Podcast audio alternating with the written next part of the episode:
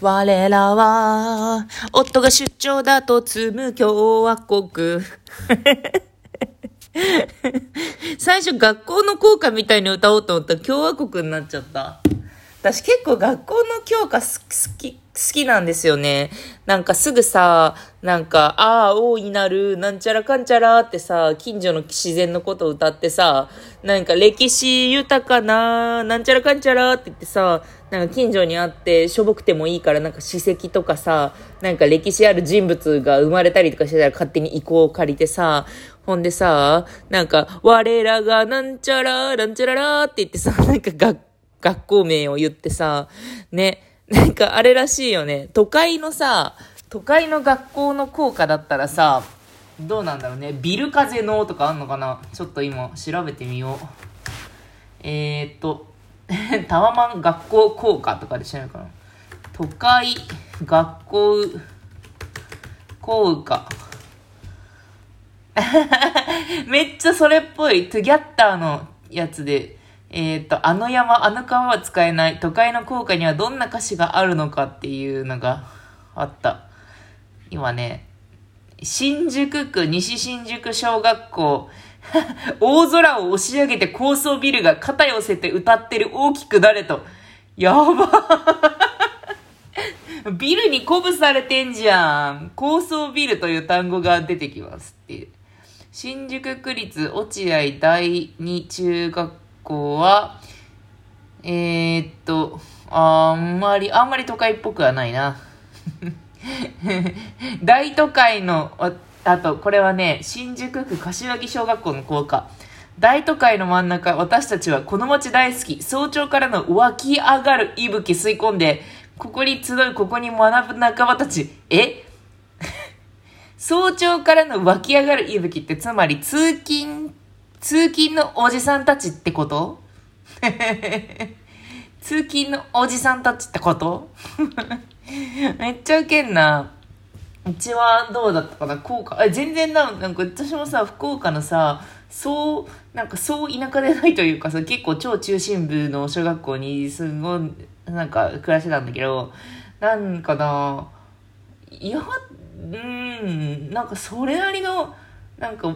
なんかね、草とかは生えてるからさすがに。都心でも草は生えてるから、草のこと言ってた気がすんな。山かな？山？でも山も別に近くないからな。草？原っぱ？原っぱとかあった気持ちないけどって思いながらなんか歌ってた。あんま自然とかないけどって思いながら歌ってた。まあ、でかい公園とかあるからね。まあ、でかい公園を草とするならば、原とするならば、何言ってんの？何の話しようと思ってたの？そう、あ、そうなんですよ。私、私、夫がは、夫が出張でワンオペだと積む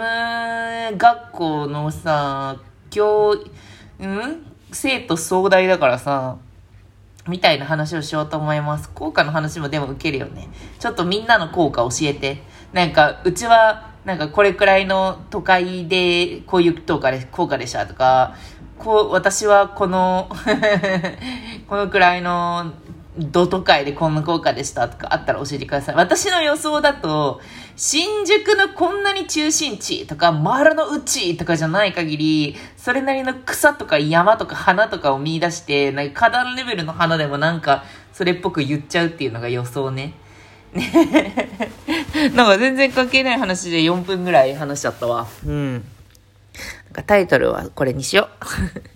そうなんよ。やからさ、来週夫が出張に行くんですよ。だからもうさ、戦々恐々としてるの。なんか、私さ、その、育児、育児と家事がさ、こう一手に襲い来るわけよ。ドドドドド。俺の手の後ろには、手の後ろ？俺の手の中には家事も、育児も、仕事も、何でもかんでもあるぜみたいな気持ちになっちゃうからさ、そう、すごい震えてて、で、しかもさ、一泊二泊ならまださ、いいけどさ、なんか洗い物とかもサボってなんとかいけるけどさ、それ以上だとさ、洗い物食べらんないよね。だって新しいご飯食べられないから。でさ、紙コップ紙パックにすればいいじゃんって思うかもしれないけど、でも紙コップ紙カップも、なんか蓄積していくと、なんか捨てるのも洗うのの、洗うのと同じぐらいめんどくさいんですよね。洗うのは食洗機だからさ。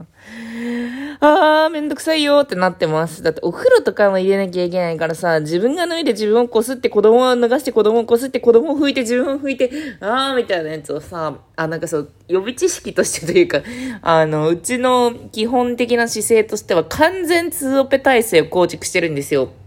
あの、産後生まれてからすぐ夫も私も育休を一緒に取って、で、夫は子供が生まれて以降全部定時で帰ってきてるんですよ。でも帰ってこれなかった日が2年半ぐらい子供生まれたって言うんですけど、で、復職してからは2年ぐらいかな。定時で帰ってこれなかったら多分ね、10日ぐらいじゃないかな。出張を除いて10日ぐらい、うん、10日？ちょいぐらい？じゃねって体感にあるぐらい、夫はね、ちゃんと定時で帰ってきてて、まあ残業がある日は朝早く行ってんだけどさ、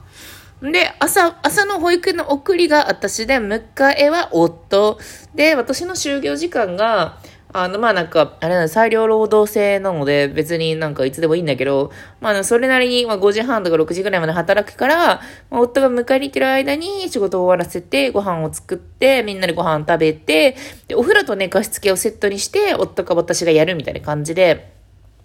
つまりね、なんかご飯作り、お風呂入れ、お風呂取り、寝かしつけ、みたいな、寝かしつけ、お皿洗い、お皿片付け、みたいなやつを完全に分、半分にしてるんですよね。で、かつ、その寝かしつけ当番を毎日こう手が違いにやることで夜の時間をキープするみたいなのをやってるんですけど、これ一人やると大変なんだよね、本当に。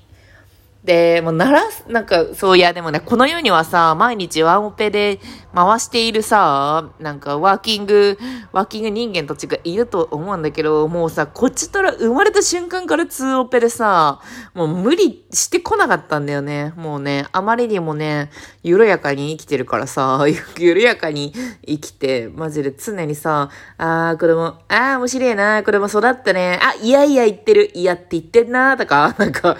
結構ね、なんか、こっちとら結構なんか楽勝モードでやってるからさ、たまにこうなんか一人働き手を失うとさ、呆然としてしまうんだよね。あと、なんか洗い物をしたくなくて、洗い物を夫の担当にしたりとか、あと紙カップ、紙紙皿の話でわかるように、私ゴミ捨ても嫌いなんだよね。ゴミの日とか知らないから、でも、一週間夫がいないってなると、ゴミ捨てとかも多分しなきゃいけないですよね。週に2回ぐらいゴミの日あるんでしょあと、だからペットボトルの日とかさ、紙の日とかあるんでしょってそんな知らないからさ、やばいんだよね。いや、でも私がさ、こうなんかすごい家事しない風に聞こえるかもしれないけど、私はやらない家事があるっていうだけで、むしろね、なんかそう、保育園のいろいろなものを揃えたりとか、なんか、次のね、保活の情報を調べたりとか、なんか、あの、住居系のこととか、そのあたりの情報を調べたりとか、なんかそういうなんか、なんだ、お互いの得意なことだけやってこうぜ、みたいな感じで、あの、ある程度のバックアップはしてるけど、私が調べたことを全部まとめて送ったりとか、なんか、まあ、ゴミの日は調べりゃわかるしね、とかね。そういうくらいできるんだけどさ。いや、もう本当に嫌だね。嫌だね。いや、でもこれを聞いてさ、なんか、いや、でも私はワンオペで全部育児してますけど、みたいな。僕はワンオペで育児してますけどっていう人が嫌な思いをするかもしれんけど、知れんけど、知れんけど、なんか、うちはそうなのよ。で、なんか、これを聞いて、なんかこれから子育てする人は、いや、でもなんかね、私が、こう、こう、なんか望むことは、私ぐらい、なんかシャクシャク余裕に子育てできるのがデフォルトだといいよねっていうふうに思ってるので、なので、たまに、その、ツイッターとかで、子育ての、なんか、愚痴というか、これが大変みたいな話はすごい、なんか言いやすいからさ、言いやすいし、なんか、人を嫌な思いにもさせないのかな？わかんないけど、させにくいしさ、まあ、少なくともうちはこんなに、うちはこんなのに大変なのに、この人は楽してみたいな感じでさ、なんか辛い環境にある人を追い詰めたりはしないわけじゃ共感みたいな、それは私もそうだみたいな癒しがあるかもしれんけどさ、でもなんか実際子育てはやりようによっては、楽な場合もある。やりようによっては、かつ、まあ、子供のね、性格とかね、そういうのもあるからね。なんかこうやればいけるってわけでもないのも難しいんだけど、でもこのようになんか緩やかになんか楽しげに働いている、働きながら子供を育てて子供の一挙手一投足を夫婦で面白がっているような人類が存在しているってこともここに残しておくぜっていう感じ。あとなんかゴミ捨てしない、ゴミ捨てしない妻もいるし、まあ、かと言って、別にお互いのね、なんか、一番やりたいこと、やりたくないことをやらない、やり、やるにしても、私が1時間で済ませられることを、夫がなんか絶対できないこととかあるし、